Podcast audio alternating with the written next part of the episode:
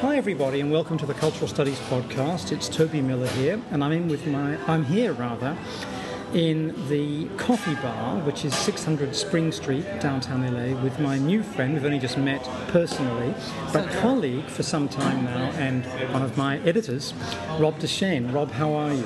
Just fine, thanks. Thanks for having me. Thank you very much Yeah. for agreeing to come here and you've just come from teaching a class I think. I have. Yeah? What was it about?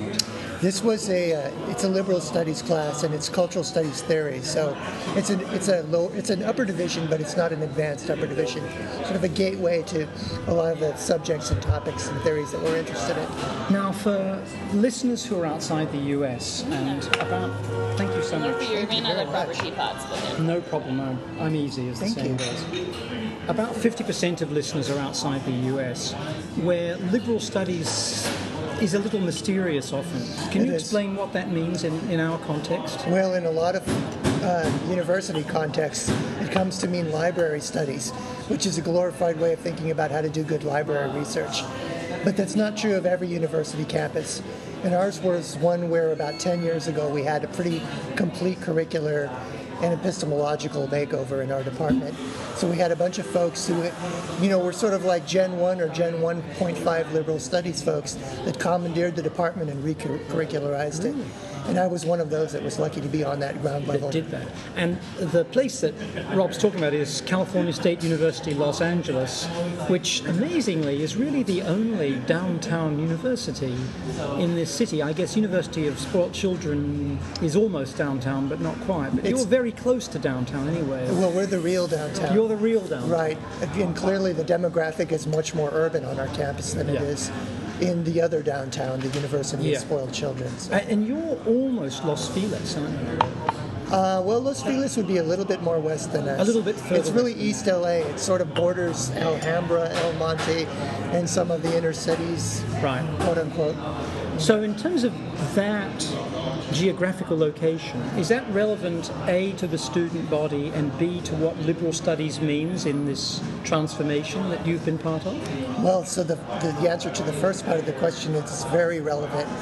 Uh, in fact, I think I don't, I haven't checked the latest demographic, but it's about 65% Latino Latina, the student population, as I remember, with a sort of smattering cross section of everybody else. Right, So in terms of the campus community, it's definitely urban in every way. And it really is East LA. It really is a East population. LA. And Yeah, your second uh, question, which was about the, the curriculum, the liberal studies curriculum, you know, I think one of the things that the faculty in my department have been really attuned to is making sure that we're engaging the students in the way that they would like to engage us. And it's really also part of the choice that I had when I was thinking about where I wanted to work. I wanted to work somewhere where the students were ground level, so it wasn't a bunch of theoretical mumbo jumbo on boards that we would be talking about. It was real life, everyday life, both for myself and for the students. So I would say absolutely it has a huge bearing on on what liberal studies is for us. And your appointment, as I understand it, is split between liberal studies and communication studies. Is that right? That's right. My, my undergraduate and master's degrees are in communication studies and with a focus on rhetoric specifically. So I really came to liberal studies and cultural studies. I, well, I would say I'm an expatriate of communication studies, even though I'm there still, and I'm still interested in So questions both, an, that we both ask. an expatriate and an expatriate, perhaps. You know, who knows? Well, But- yeah, maybe an expatriate. I don't know.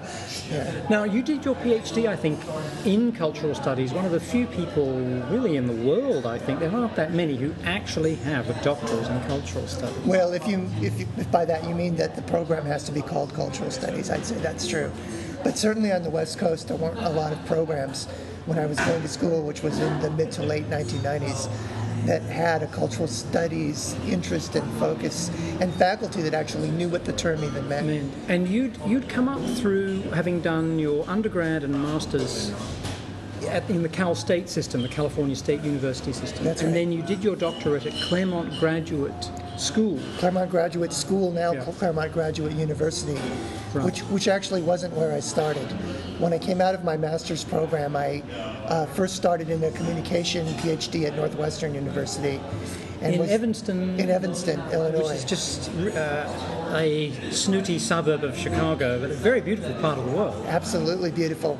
And you know, it was uh, it was a choice that I made and a choice that my faculty helped me to make as well. They thought that I should have the best rhetorical studies education that money can buy. so I floated off to, to Northwestern, and it was clear to me after five or six months that it wasn't the program for me. It was much more conservative than I had imagined that it would be. And even though there were some fairly, you know, good scholars there at the time, Dilip Gaonkar was there, uh, Dwight Conquergood, the late Dwight Conquergood was there. Still, overall, it, it, wasn't the right fit for me. There's a lot of good old boys. A lot of good old boys, some of them now deceased, but I wouldn't say that my, my time was wasted there either. I had a really important seminar in, in the public sphere from Tom Goodnight, who teaches at the University of Spoiled Children now, um, that really had an influence on the way that I think about culture and society. Mm. So. Well, that's good, but it's also good that you knew when to get out. I, I uh, the timing was propitious, and then I beat it back to the West Coast where the weather's so much fairer. And as luck would have it, there was a cultural studies program in my backyard. So nice. Yeah. And were you already a faculty member at this time? I was uh, doing the freeway flyer thing, adjuncting at a number of different universities in the same freeway professor. Not settled in any yeah. way. Right. And when you got to Claremont, what did you find? What was the uh, the appeal, the attraction, and so on? Because uh, in the last couple of years, I've come to know one or two people there, and I think it's terrific. But I'm interested in what it's like from the inside. Well, I think in the last ten or twelve years, it's actually changed a lot, and the faculty is as well turned over. You have some people that are uh, like Henry Krips now that's that's directing, I think, the program that wasn't there when I was there. It was made up of a bunch of faculty from different departments who came together as sort of a steering committee kind of organizational structure. So I had a historian that was my dissertation director and a literary theorist that was on my dissertation committee. And um, I think what attracted me was the interdisciplinarity of that, that I could sort of hunt and peck according to my interests. I was very free to design my own program there according to my interests and my needs. Um, the Claremont, I should say, Claremont Graduate School is part of a consortium of liberal arts colleges. All the others are undergraduate, but they have, in some cases, fabulous faculty. And I was able in my program to take classes where, where you wanted. Yeah, the extraordinary thing about this is that there's a very beautiful uh, Pasadena like or 19th century wealthy white person's enclave. Uh-huh. In a sense, part of the way between Los Angeles and Palm Springs called Claremont. Yes which has these very fancy little liberal arts private schools, some of which have lots of money, huge endowments. Some of which Scripps have, College, Pomona College. The others have almost nothing. And so there's constant controversy when they come together as this Claremont Graduate University, as I understand it, as to who will fund graduate students and so on, and where the money comes from, how you allocate the faculty. I think you're right about that. In fact, I think you know the idea of having a consortium seems to be very important to this group rhetorically, but it's true that there's a lot of infighting and there's a lot of unease, and you can actually hear a little bit of the sniveling in the meetings. I, I was a part-time professor there for a while in the cultural studies program after I got my degree, and so I was privy to some of that in ways that I had never expected. You know, because when you're a student, you are in some ways immune to a lot of those politics. It's true, isn't it? Although there are times, some uh, on occasions, I think, when graduate students become proxies for the struggles that are real or perceived amongst the faculty and can incarnate or index differences of opinion within the professoriate that they are either actually identify or phantasmatically or fantastically identify. Absolutely. And in fact, now that you're saying that, uh, I'm remembering a bit of an insurrection that the students mounted while I was in the program over money and over faculty. We felt that we should have more support from the administration and faculty and actually had a walkout we demanded meetings with the administrators, which they agreed to, and we're able to make some small changes. Well, not even small changes. We were able to get a couple of extra faculty hires in the program, and it was rather surprising the power that we found that we had. That's marvelous. Okay, so moving on to contemporary research things, and we might stagger back into questions of rhetoric uh, later on, if that's okay. Sure. What are you working on right now? I know one thing you're working on right now, but right, which you're a big part of, actually. um, so. Uh, without the background, I'll just say that one of the through lines in my research for a long time has been humanitarianism and especially organizations that proclaim to be guided by humanitarian values, whatever that term comes to mean. And um, recently, that's led me to try to understand the confluence of humanitarianism as an ideology or a discourse and corporate business, you know, commerce, the world of commerce. And it's my belief that what I think we're experiencing now is sort of a confluence, you might call it a doxa of humanitarianism and the language of business that's having a profound impact on the way that we understand the world around us. And of course, it represents the ever incursion, you know, the incursion of business culture in human culture as well. And I'm really interested in that project. So this is- untangle that. Corporate social responsibility. Exactly. So there, are by different names. Sometimes, what seemed to be a dominant term about five or six years ago, and it seems to be perhaps losing its purchase for some reason. Well, it may be, and it may just be that it's morphing. Uh, so now, more often than corporate social responsibility, you'll hear the term global corporate citizenship. And so now you have citizenship links on almost every major corporation's website. So I'm not convinced that it's receding so much as it's just the rhetoric is shifting. little. Yes, uh, no, I just meant that the, con- the concept I think is strengthening and proliferating, but just that the, the language has changed slightly. And it's interesting the introduction of this word citizenship. It's a further element to personify and humanize corporations, something that we, in a sense, pioneered sadly in this country. I'd say. with the, the citizenship or with the corporation as a personal line. Yeah. Absolutely. So I think that's really seeped deeply into the public and it's making me think that maybe the reason that we're not hearing corporate social responsibility so much these days in the public sphere is because it's become so much of a backdrop of our lives. The hmm. corporate culture is hmm. culture in many ways now. So, what are some of these organizations that you've been investigating? Well, in the book that I wrote, which was called Global Humanitarianism, which came out of my dissertation work, I specifically did case studies of Doctors Without Borders, Médecins Sans Frontières in the international term, and also a, an umbrella organization called the International Campaign to Ban Landmines, which is really made up of, of, of smaller interest groups, NGOs, and nonprofits that were working together to mount an anti-personnel landmine ban. This was the famous international movement that Princess Diana was a spokesperson for in the 1990s. Since then, I've studied um, Starbucks, um, and specifically Ethos Water was a case study that I recently wrote about. Um, but I'm, I'm still sort of trying to gather research and trying to understand the larger discourse of course, social responsibility, um, how different kinds and different strata of corporate Right, culture. right. And it's interesting you're looking here both at the supposedly pristine, beautiful world of the non government organization and the supposedly wicked world of the corporation. Right, it's very Manichaean. When I first heard about Médecins Sans Frontières, I thought of it as, in fact, a marvelous institution that was entirely to be supported. I've not had much personal interaction with it, but those who have see it ra- rather differently. What's your take? Well, I think the public persona of the the Médecins Sans Frontières volunteer is uh, somebody who's completely altruistic, driven by humanitarian concerns, selfless, giving of themselves, willing to sacrifice even perhaps a career for a time in order to help others. But when you actually interview people that are volunteers, which are comprised of doctors and logisticians and other people, you find that a lot of them are actually thrill seekers who are looking for escape for escape from the humdrum, everyday, you know, boredom of their lives. They're adrenaline junkies in a lot of cases, and specifically seek out missions where it's dangerous.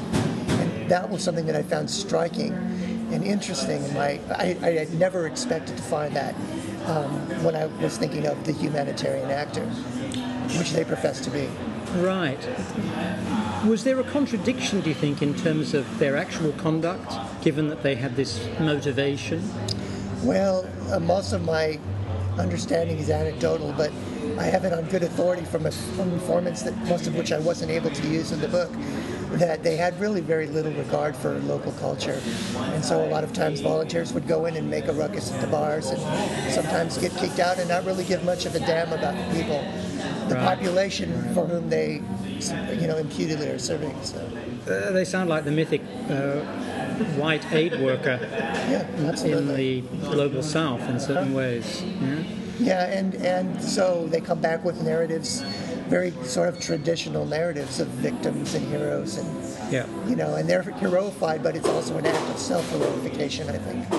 And when you say you couldn't use most of that in the book, why so? Well, I was very naive as an interviewer, and uh, just I guess assumed that I would be able to use all of the information that I wanted to use, and it wasn't about names.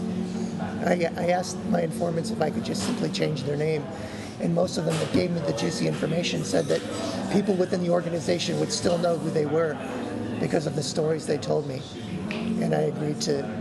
Frankly, had to reluctantly agree to not talk too much about that. Well, that is a huge problem when you're talking about reasonably small organizations. I mean, it's global, but nevertheless, in terms of the places and conflicts you're investigating and the time you're, you're doing it in, not so difficult to identify who the people are. Right. I remember, though, I think it was the Washington Post, it might have been the New York Times, I think it was the Post, during the Carter administration. You might re- might recall this, not you won't even have been born then, but you may re- have seen the Thank picture for that, later on. by the way. The wonderful moment when there was a headline about a leak about US foreign policy. At the time when there was a big debate between Cy Vance and Zbig Brzezinski within the Carter administration, Vance as the Secretary of State and Brzezinski as the National Security Advisor. there was a banner headline and then a photograph of Vance and the story was all about leaks from the State Department. And instead of saying Cyrus Vance under his name, it said a well-placed source in the State Department. Who was, of course, routinely then quoted Right?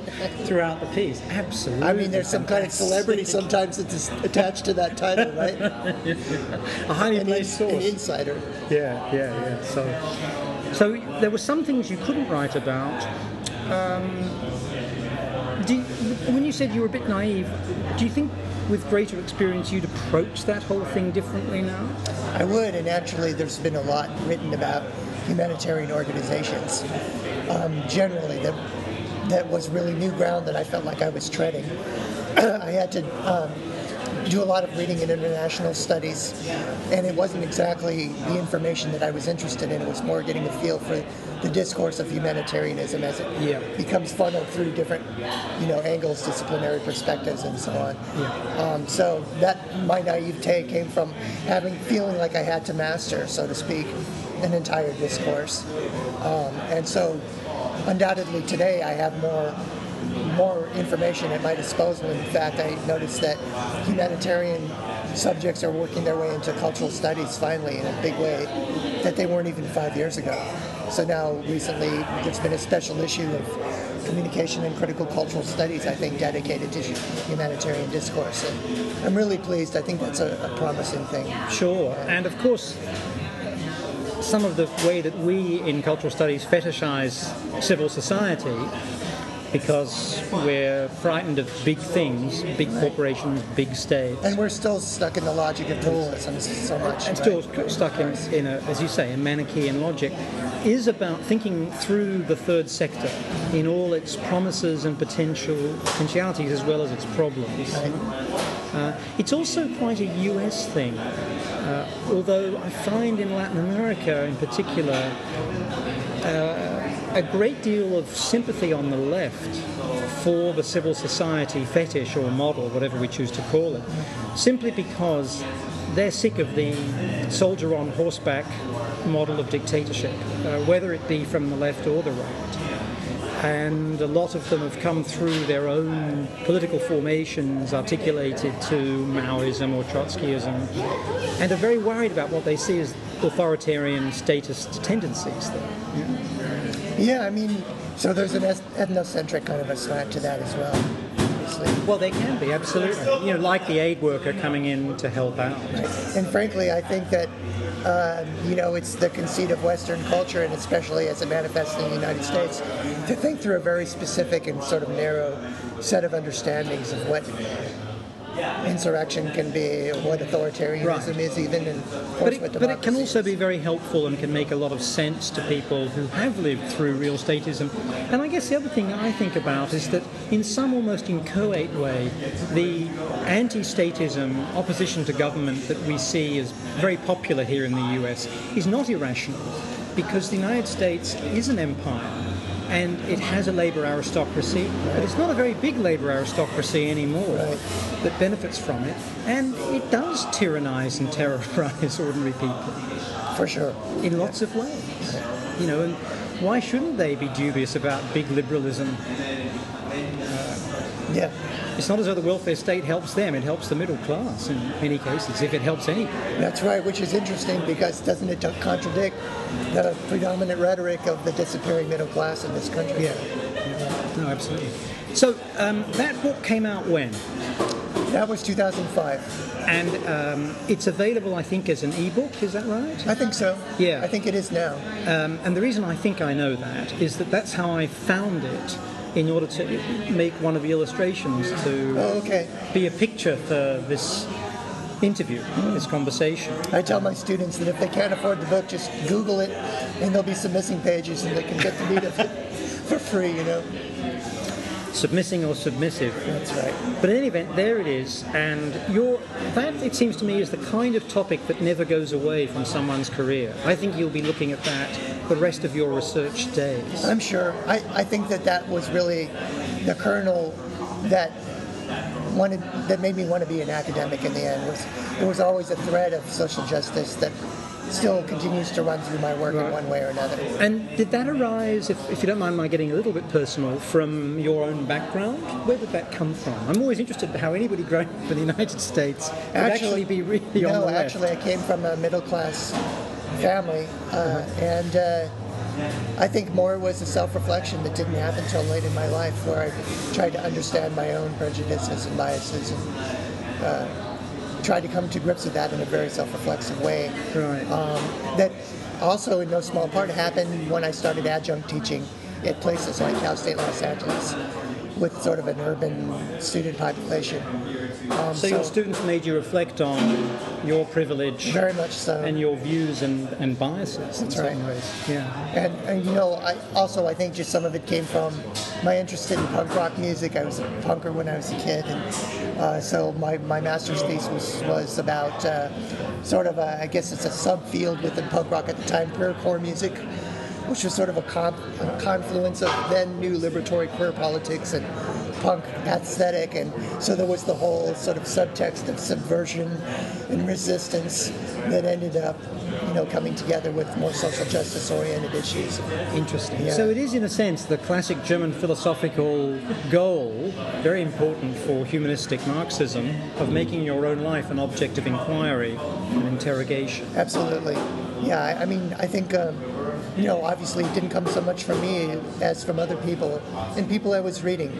I was interested in the, the critical pedagogy discourse that was really coming out of Paulo Freire and some of the early uh, theorists, Marxist influenced ideas that really sort of helped me on that road to self reflection. Yeah. Oh, very, very interesting. So, um, and you mentioned Starbucks, the S word. Right.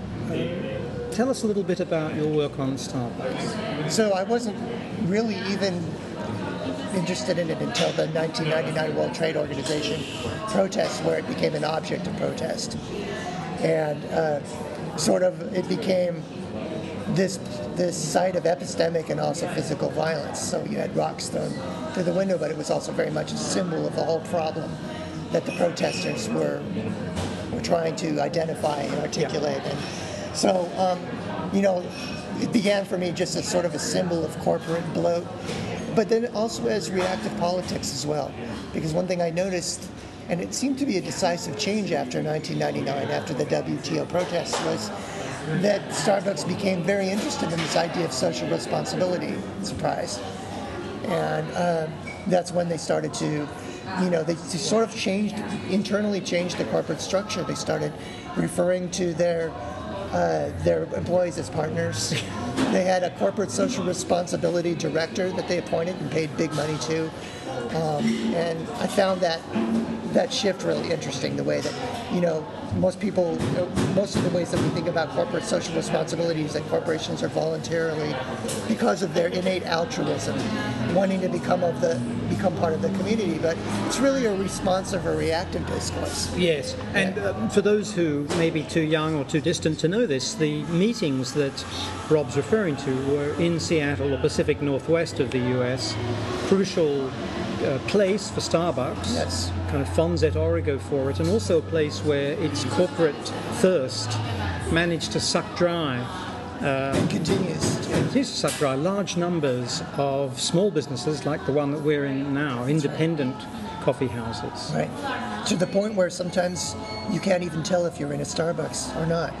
One of the recent campaigns in the last couple of years mounted by Starbucks was to commandeer coffee houses with no Starbucks insignia anywhere. Oh, I didn't know Oh that. yeah, this is a new thing. I didn't know that. Right. So uh, they're still owned by Starbucks, but you wouldn't know unless They you asked one of the localize. employees. Yeah, well, so maybe we are. Oh, God, I hope not. I doubt it. Let's ask them if they're partners. Anyhow, so that's very, very interesting. And also, I think it's an interesting confluence in that you mention the impulse towards CSR or corporate social responsibility deriving from a WTO. Of course, the next year, 2000, the Millennial Goals of the United Nations are announced.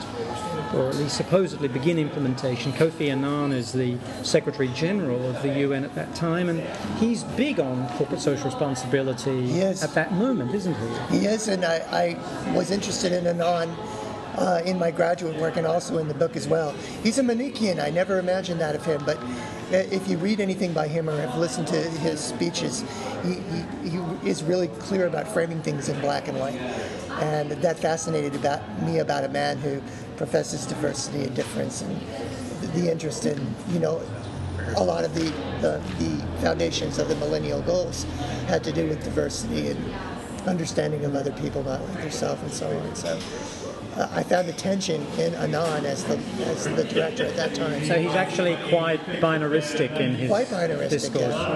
Yeah. I've only read a couple of his speeches, but I guess I should go back. A really interesting figure. I liked him, if not least because the Republican Party in the United States had such an intense loathing for him. I mean, extraordinary. Yeah. Beyond We anything wouldn't send representatives to any of the UN meetings, or if we did, they would often walk out over trivial matters as sort of a symbolic gesture And also we an don't have to attempt play by the rules. an attempt to get him in particular, in particular. And, you know, we now know that yes, his son was, it seems, corrupt. But there were lots of other things that he did that were simply about trying to run the administration efficiently and effectively, that they sought actively to undermine, and they really did persecute him um, quite quite fascinating.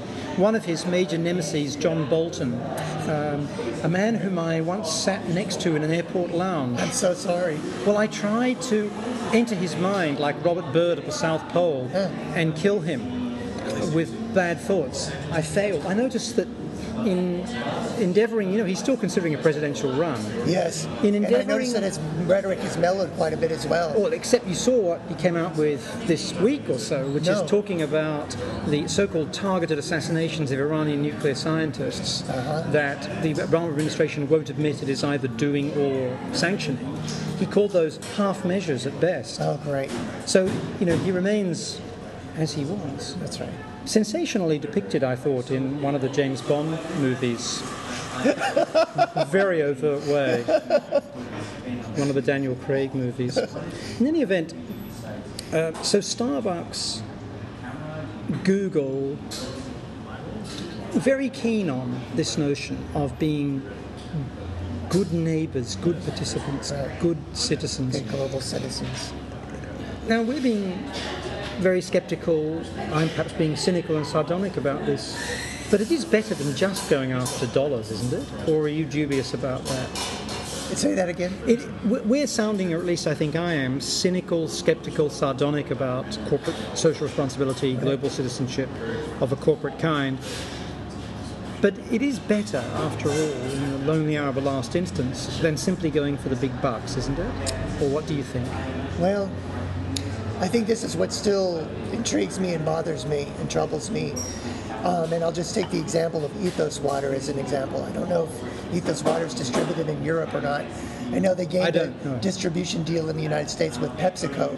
So here they're now distributed not just in Starbucks, but you can buy them in supermarkets.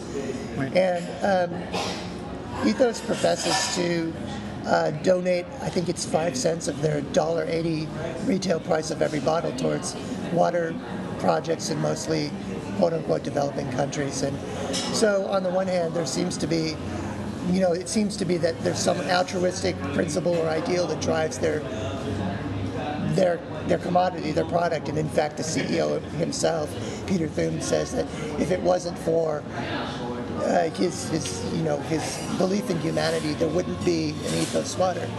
On the other hand, they've pledged to donate, I think it's ten million dollars in grants to water projects in their first six years of being in existence, and in that time, they've also made in the hundreds of millions of dollars of profit. So, you know, if, you, if we're doing the arithmetic, it's possible that the world is a better place as a result of places, people like Ethos. But let's let's try to be more than clear about the motivations, the commercial motivations that underlie the supposed altruistic main principles that guide the, the businesses. That's that's my my feeling at this point. So I share your cynicism. I'd say. Right. But then that does beg the question what does Rob want? Right. Do you want the state to do more of this stuff? Do you want NGOs, non government organizations, third sector entities to do more of this stuff? How is anything beneficial achieved if it all gets pulled apart and criticized as self interested or I think that's what bothers me Dominating. myself because I agree with you. One of the first things that uh, corporations do is they look to establish partnerships with well-respected humanitarian NGOs because they know that that gives them, you know, the ethos, the humanitarian ethos of the clout that they need to be able to convince the public to mobilize around them to donate funds to their causes and so on. So, I mean, that's the basis for my cynicism, I suppose, is that the partnerships aren't purely driven by altruism still. Yeah. They're driven by a need for credibility in the public sphere. right, right, right. And so, on the one hand, I absolutely agree that, you know, in some ways, you can't you can't criticize commerce completely because even if they don't want to or don't mean to, oftentimes they promote causes that are just and that are good for people that keep people alive. Yeah, um, You know, that's the tension, right? Sure. It's how to negotiate. And, and you need to think about how these things play out materially rather than look for ideal solutions or ideal answers uh, in both senses of ideal. yeah, I mean, I'm saying this with a little bit of trepidation because I know you've done a lot of work in this area. You're very interested in this. So, in addition to these projects on corporations, you've also edited a book that's coming out shortly. Uh, tell us August, about I that. think. August 2012, Right. it seems. Tell us about that. So, Border Rhetorics. It's called Border Rhetorics uh, Citizenship and Identity on the US Mexico Frontier. And this, uh, you know, I guess the project came out of a lot of different interests, but specifically a case study uh, that I published, uh, now it's been three years ago, on a how to describe them. There's certainly a conservative volunteer, quote unquote, patriot volunteer organization called the Minuteman Civil Defense Corps. It's uh, under the umbrella of the Minuteman movement, which is a huge uh, border patrolling movement, uh, immigration patrolling, and policing movement in the United States.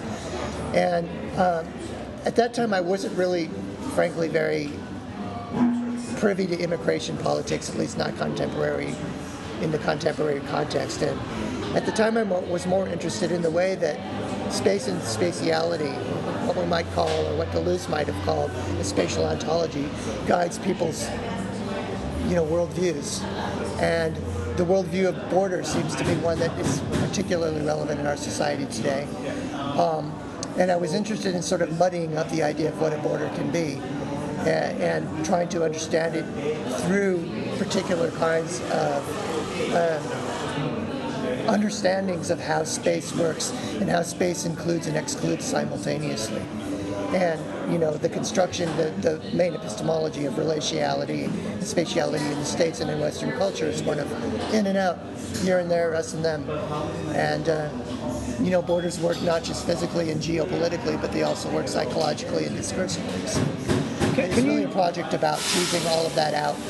Can you explain also for folks who may be familiar with those debates but may not be familiar with the history and rhetoric of the Minutemen and specifically the constitutional and textual world of militias in United States mythology?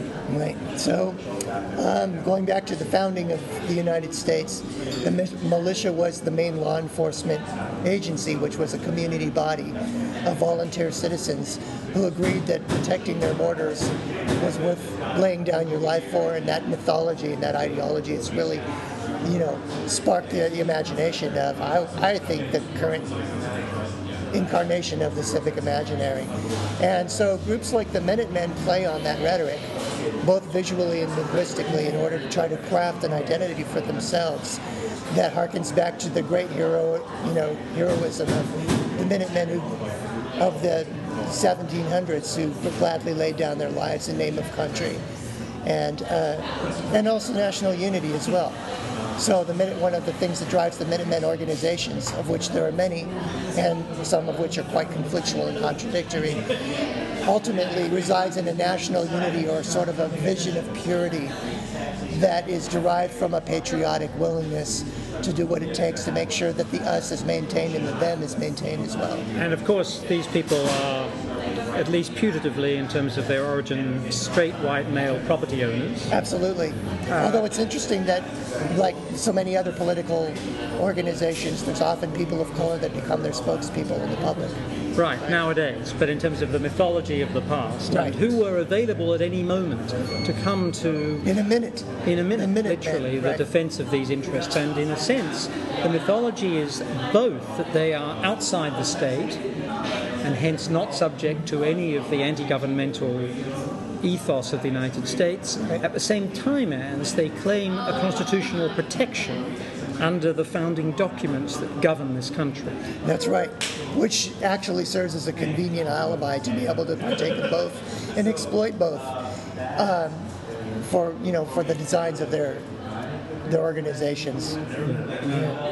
So, this article, uh, where was it published? I'm sorry. Where was your article published? Oh, it was in a journal called the Quarterly Journal of Speech. Quarterly Journal of Speech, which has been going almost as long as the Minutemen. Uh, well, it's been going a century anyway. It's one of the right. longest standing scholarly journals in this country. That's right. Certainly in the cultural field. And I'd have to say that I was, I think I was lucky to have the article published at a time when there was an editor who was quite amenable to not the standard fare that you expect in the Quarterly Journal of Speech, which is mostly still, frankly, you know, um, analyses of speeches, public discourse by dead white people. you know, Right, the Kenneth Burke right. uh, model, as it were, of um, how to understand the Gettysburg Address, or, as you say, what uh, dead white European origin men once said, and we should all try to live by what Yeah, they so really meant. I have to say that I was, in fact, rather surprised That you got that article accepted. accepted. yeah. So that connected you very much to border discourse. And I'm imagining too, given what you said about the way that your thinking changed as a consequence of your pedagogy, that the experience of being uh, with a large number, not only of either immigrant or recent immigrant families in a teaching sense, but also people who are the most excoriated objects of derision on Right, the the wretched of the earth. the re- like the wretched Fanonian figures uh, within the discourse of these militias. Yeah, in fact, I give my students a lot of credit for the impetus for the project that has become the book now. Um, many of my students are undocumented migrants and intimate me outside of the classroom or even away from the campus that they're terrified of their futures and in some cases don't even think that they have them. And so, um, it, being interested in, in questions, Marxist questions about political economy and the way that that so much influences the way that culture is understood and, and lives for us today, it made me start to, to think about Marx's alienation as not being so far away from what all of these people, whether in the labor context or not, are experiencing in their everyday lives, which led me to a concept of alienization, So in that article that I wrote for Quarterly Journal of Speech, I sort of talked about the way that migrants as, as the both visible and invisible members of our society, both in terms of economic and political, and, and as well social social terms, have become alienized, and it's this process of alienization that really reflects the long-standing tradition in this country of the national unity that keeps the binarisms of us and them alive. As anybody who has entered the United States as a citizen of another country knows, all those who cross its borders are A, subject to its constitutional protections, but B, are literally called aliens. Subject to search at all times.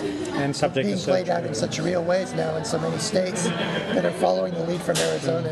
And there are all kinds of contradictions here too, particularly in California and Arizona and Texas, the so-called border states, as it were, or the most important ones in terms of migration from directly from Mexico or through Mexico, originating maybe in Central America. So many people coming here uh, over the, the centuries, and of course going the other way. Um, we are actually the uh, property of, we were the parts of other states before we were annexed by the US, let's not forget. Yes. Uh, but right now, so many contradictory things where people can't vote um, but must pay taxes.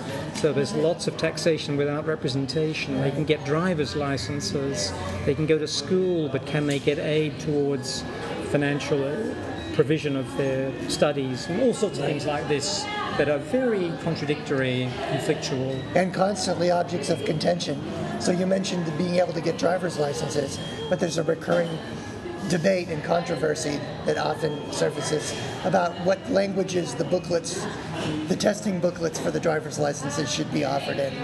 And so there's this, this the recurring national debate about a national language. Uh, that also absolutely, and- as well. One of the great things about the Supreme Court is that ever since the early 1920s, it has struck down every state's attempt Right. to declare a single language a national language or a state language, which is almost always English, although in the 18th century it might well have been German, because of the protections of the First Amendment, i.e., that the government will not make laws restricting speech.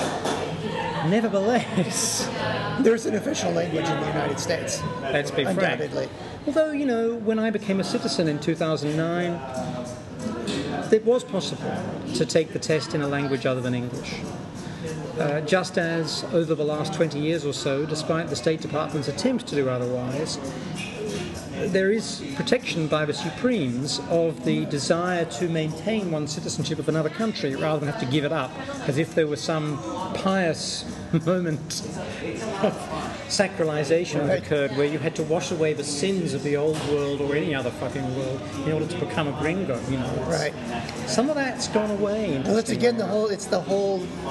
It's the whole purity. It's the whole discourse of purity, where anything, any little pollutant can affect that purity, and there's that need to purge it. At the same time, is- isn't there? Remember when Obama talked about the, the first dog being a mongrel like him, and people very proudly saying, "I'm Irish," even though they've never been to Ireland, they can't speak Gaelic, they don't even know where Ireland is, um, and then say, "Oh, I'm also Native American, and I'm this and I'm that." yeah, it's fascinating. Obviously, this is the competing discourses that make up the civic imaginary, which are based on illusion and the ideals that we hold dear, even though and if we don't practice them in our lives. Yeah. So th- there is a massive contradiction there, I think, in the I think we love the for idea that we have an African American president. We love the idea of it, but also it's also the the, hit, the underlying subtext of Yeah. so much conservative movement, including within the Republican candidates' discourses right now, to, to get him out. I and mean, the- I think we really know what it's about. There is both the desire for the hyphenated Americanism experience, but also the sense that there is a real Americanism. So, for example, you should have a first name. You know, your last name name's DeChaine, that's okay. Right. Your first name's Robert, not Robert, which Right. would not be okay. That's right. Yeah? Or Kwame. Or Kwame. Right. Right, but you must, your parents must select a British English first name in order to show that there is this move towards, if you like, a oneness. Yeah? Yeah, it's so interesting and so true. Yeah. It doesn't matter what your last name is. but your first name must be Bill or Bob or something. Yeah, I'd never thought about it. Absolutely. Very big issue, I think, implicitly and explicitly. So, um, as a consequence of your pedagogic experience, your life experience, and your research, you decided to edit this Border Rhetorics book coming out in August. Tell us a little bit about the volume, the sort of topics and authors that are represented. If anybody asked me about the book I was editing at this juncture, I would go completely blank and have absolutely no clue who any of the people were or what any of the topics are. So I'm talking on a little bit while you quickly yeah, yeah I'm, stretch I'm, yourself and I'm, I'm really through. quickly entering that space as well. It's in the book is in the production stages, so now I've sort of divested myself from the actual content. Well, let's forget about who the working people- on the mechanics. Let's forget know. about right, and that's right. And I want to talk about mechanics in a moment too. So let's forget about who the people are and just think about what needs to be looked at in a book called Border Rhetorics. Well, it was partly my decision and partly the decision of the publisher that I ended up going with that I should that we should keep the project focused. And since I'd already had a bit of background on U.S.-Mexico immigration politics, and I knew quite a few other scholars in the field of rhetorical studies uh, who were quite invested in this particular side, I figured that that would be the best way to focus one book and to make it be able to be an edited volume that had some kind of a narrowed enough scope and yet was able to speak to broader aesthetic, you know, broader topics about borders. Um, so the reason that I picked U.S.-Mexico was really out of my my interests, but also more so the scholars' interests. I'd say that I wanted to work with. And really, what I first did was I I sort of thought about who my dream contributors would be in the book and sort of cold emailed them. I didn't know most of them and was so surprised that people just gladly saying this sounds like a great project, yourself included. You know, I'd love to be a part of it. So it was a bit, uh, you know, in terms of who contributed, it was uh, it was just basically based on a dream list of people that I knew had the talent to be able to talk about the issues. But in terms of the issues, I also wanted to make sure that I had scholars that were interested in historical issues, political co- political economy, citizenship, um, you know, ontologies, spatial ontologies, and so in some ways it's a bit disheveled. It's not it's not as tightly organized as I might have imagined it to be at the beginning of the project, but I think that's okay the way that it turned out. It's rather eclectic and yet focused at the same time. You know, Now, here's a question that I would not have asked three years ago. How are you going to market the book? how am I going to market? Yes, how are you going to market the book? The reason I say that is that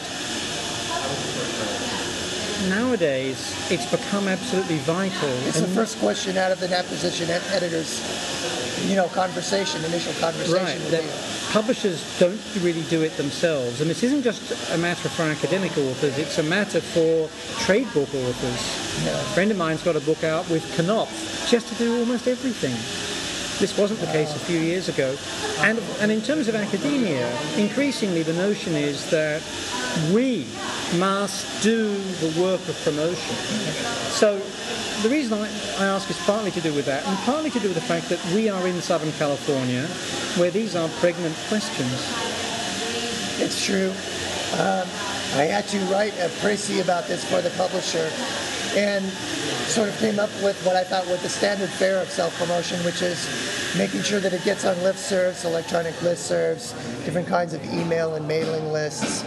I will reluctantly reopen my Facebook page. Um, I'll probably, uh, what I would like to do is try to write some sort of editorialist articles that refer to the book for magazines, mostly sort of liberal magazines like Harper's, for instance, and Atlantic. Those are those would be some targets as well. Um, so in terms of self-promotion, it's going to have to come from, as you say, channels that we would have never had to reckon with before, And lots of lots of which are electronically based. what about activism? Activists who, you know, in churches, uh, in other kinds of non-government organizations, are committed to, let's say, a more humanitarian, fairer immigration policy. Yeah, absolutely. And I don't think it will just me, be me that does that. It'll be the other authors, many of whom are activists who, you know, regularly take trips down to the borders and work with human rights organizations. on the border. So I think I'll be able to muster some community in terms of that kind of promotion as well. Right. I would also say that even though this might sound a bit exploitative, I think my students will help a lot to promote the book. Um, not necessarily because I'll be assigning it, but because so many of the themes of the book are themes that I work into all of my teaching, all of my pedagogy. It informs not just the content of the classes, but the way that I think about what important aspects of culture need to be talked about. Um, and so, in some sense, I think the students will end up promoting the book as well, whether directly or indirectly. Now, I wanted to finish up, if I could, by asking you about mechanics, because when I googled you, the imagery of you for this, I found not only your book, but also a picture of you with a VW, Yes. Uh, and a long and involved account of the denazification of Volkswagen. Oh my. Did you know about this? No. And it sailed to Belgium, an article that actually interviews you. Yes, uh, my my car got a write up in a magazine a few years ago. I think that's where your picture came from. And this was a very opinionated writer who felt like he knew all about world history and was trying to summarize it in a small article. Yeah, why Belgium is a wonderful place. Right. It was about world. It was a an article about world history that wasn't about world, World history, history. at all. So But tell us about your car, because since we, it will partly illustrate this talk, I'd love people to know about this, because some will remember in Woody Allen's 1973 movie Sleeper, where he's been asleep for what a quarter of a century, Right, some at period. least. He wakes up, Yeah. and one of the big gags, sight gag, is that he gets into an old Volkswagen which has been hidden away in a cave, as I remember, turns the key, and it starts. um, right away. Right. right. mythic capacity of VW to be efficient in that manner. But tell us about your car because I was rather struck, although I couldn't abide the madness of the article in certain ways, by the notion of the vehicle that will not die. Yeah, it's the people's car, right? The Volkswagen. And I think that sort of populism has always interested me. But I would be lying if I didn't say that it was also because I was acculturated in a Volkswagen culture through my family who owned nothing but Volkswagens. I slept in the back seat. I hid in the back seat when I was a kid. My dad's Volkswagen, and so I'm sure that that has a lot to do with the reason why I'm still interested in it as well. But there is some kind of populist strain, and I'll have to say that I've got it's it's considered a vintage car, and it's actually considered quite a collectible car. It's an object of interest to other people who are Volkswagen enthusiasts, and I've taken it to shows. And one of the things that I notice at Volkswagen car shows is that it's really quite a different population that sees themselves as different because they own the people's car. They they are, very blatant about their anti-snootiness. Um, oftentimes, uh, the car shows are a reaction to most of the car shows in the United States, which are American cars only. And sometimes, if you if you go to a car show, typically in the United States, in many cities, in a Volkswagen, you'll be drummed out of the show. You'll be told that this isn't the place for you. And I find that fascinating that there's even this sort of you know bordering in division amongst people who are using mechanisms to describe something about their identities, and so blatantly willing to to you know uh, to profess a nativism or even a racism through their cars as though it wasn't coming from them, right? Because you you don't have an American car, that's why we don't want you. Wow. Yeah. Speaking of these shows, don't we have the biggest car show in the country here in LA each year? Isn't that when Chrysler and General Motors and Ford announced their new It is, yeah, the LA Car Show, I think it's called, yeah, right? Yeah, it's a really big deal. Yeah, Maybe this right. should be something you should write about at some point. Hmm. Anyway, what year is your car? What, It's 1952. It's what they call a split window, which was uh, the, the original Beetle that had two little half pieces of oval glass in the back window, zero visibility. Uh, semaphore turn signals on the sides of the car. It's really very prehistoric in some ways, but that's part of the fun of owning it is sort of having to make it an experience, a driving experience, whether you like it or not, just to get the thing to move and stop. Are you handy, as it were? I mean, competent with engines and so forth? Uh, yes, experiment through failure and destruction. yeah, I've, I've, I've worked my way and destroyed several Volkswagens to get to the point where I'm pretty confident that I won't destroy this one now. Schumpeterian renewal. That's right. So, how long have you had the vehicle? Uh, it's closing on 10 years now. Yeah. Wow, that's absolutely fascinating. Yeah, and so this is also my way of very self-reflexively entering into the world of commodities and commodity fetishism, and I'm pretty pretty aware and also uh, disturbed by that in some sense. Well, when you talk about nationalism in the car, I'm thinking of the fact that there, I don't know if this is true of other dealerships, but in Santa Monica, here in Los Angeles on the west side, there is a Volkswagen dealership which in its waiting room has quite an array of newspaper and magazine advertisements for VWs from the 60s and 70s. If you've not seen it, I'd urge you to pop in there and just look at it next time you're in that part of the world. Because what's interesting when you look at these ads, and some of them have things like VWs thrown into swimming pools and floating because Right. there was a big campaign, floats on water and so on. Some of them had endless people climbing in and climbing out of them, but all these ads, in different ways, had an ironized sense that we're different and we don't care. Yeah, I do, do think that Volkswagen, when it first came to the States, which was in the mid 50s, always thought of itself as sort of the outcast, the happy outcast, or the proud outcast. Um, and it worked actually as well in corporate culture because it promoted that ideology of individualism don't be like everybody else, and yet buy a, a car. You know, so there was undoubtedly But- corporate but- mo- motivation for that. This would also be an interesting thing for your work on borders because, as you know, production of these vehicles in Latin America Yeah. continues to this day. That's right. And for many, many years in Mexico, in particular, they were the face of the taxi. There are still quite a lot of feral or pirate taxis Brazil, I that are Beetles. has a number of Volkswagen Beetles as taxis. and in Argentina, factories Argentina. over decades. So, very interesting uh, history as far as its place in the market in Latin America and here. And of course, the ideology of the small car um, as opposed to the gigantic US vehicle. It's so confluent, though, isn't it? With the American ideology of individualism and its power, Yeah. and realizing the American dream. The little guy working his way up from whatever background, however Right. austere, to but also president or whatever. remaining you know. small. I mean, one of the things that strikes me is if you look at a, a film that's shot on the streets of Los Angeles in the late 70s, very early 80s, the cars are quite small. Uh, go and watch Personal Best again, if you can face it. Robert Towne movie, which is his uh, softcore porn fetishization of lesbian sex, basically, but is also interesting in terms of trying to show same-sex love in an athletic context, but unbelievably fetishistic even by his standards. I remember. But the thing that I find most interesting about the film is that they keep getting, no matter how tall these athletes are, they keep getting in and out of tiny cars. it's classic Carter era. Ah. Put a sweater on if you're cold. Ah. Have a look at it. It's amazing. Okay. And by about 81, even 82, people are not getting into small cars in Los Angeles in Hollywood films. Right.